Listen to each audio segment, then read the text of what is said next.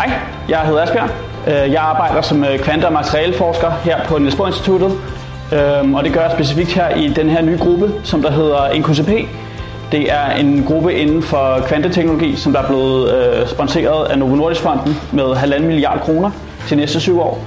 Øhm, jeg skal holde oplæg til Kulturnatten på fredag, hvor at jeg først vil give en blid introduktion til kvantemekanik, Derefter vil jeg snakke lidt om, hvad for nogle industrier, som kvantemekanikken har revolutioneret, øh, været revolutionsgrundlag øh, bag, og hvad for nogle industrier vi kan øh, forvente at få i fremtiden fra kvantemekanikken.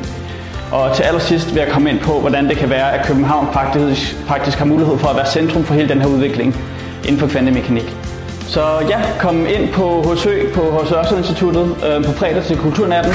Vi har en masse aktiviteter, øh, som vi holder hen i Vandrehallen. Og der inklusiv øh, vil jeg holde et oplæg kl. 8 i Auditoriet 3, og der vil også være en hel masse andre spændende oplæg i løbet af natten.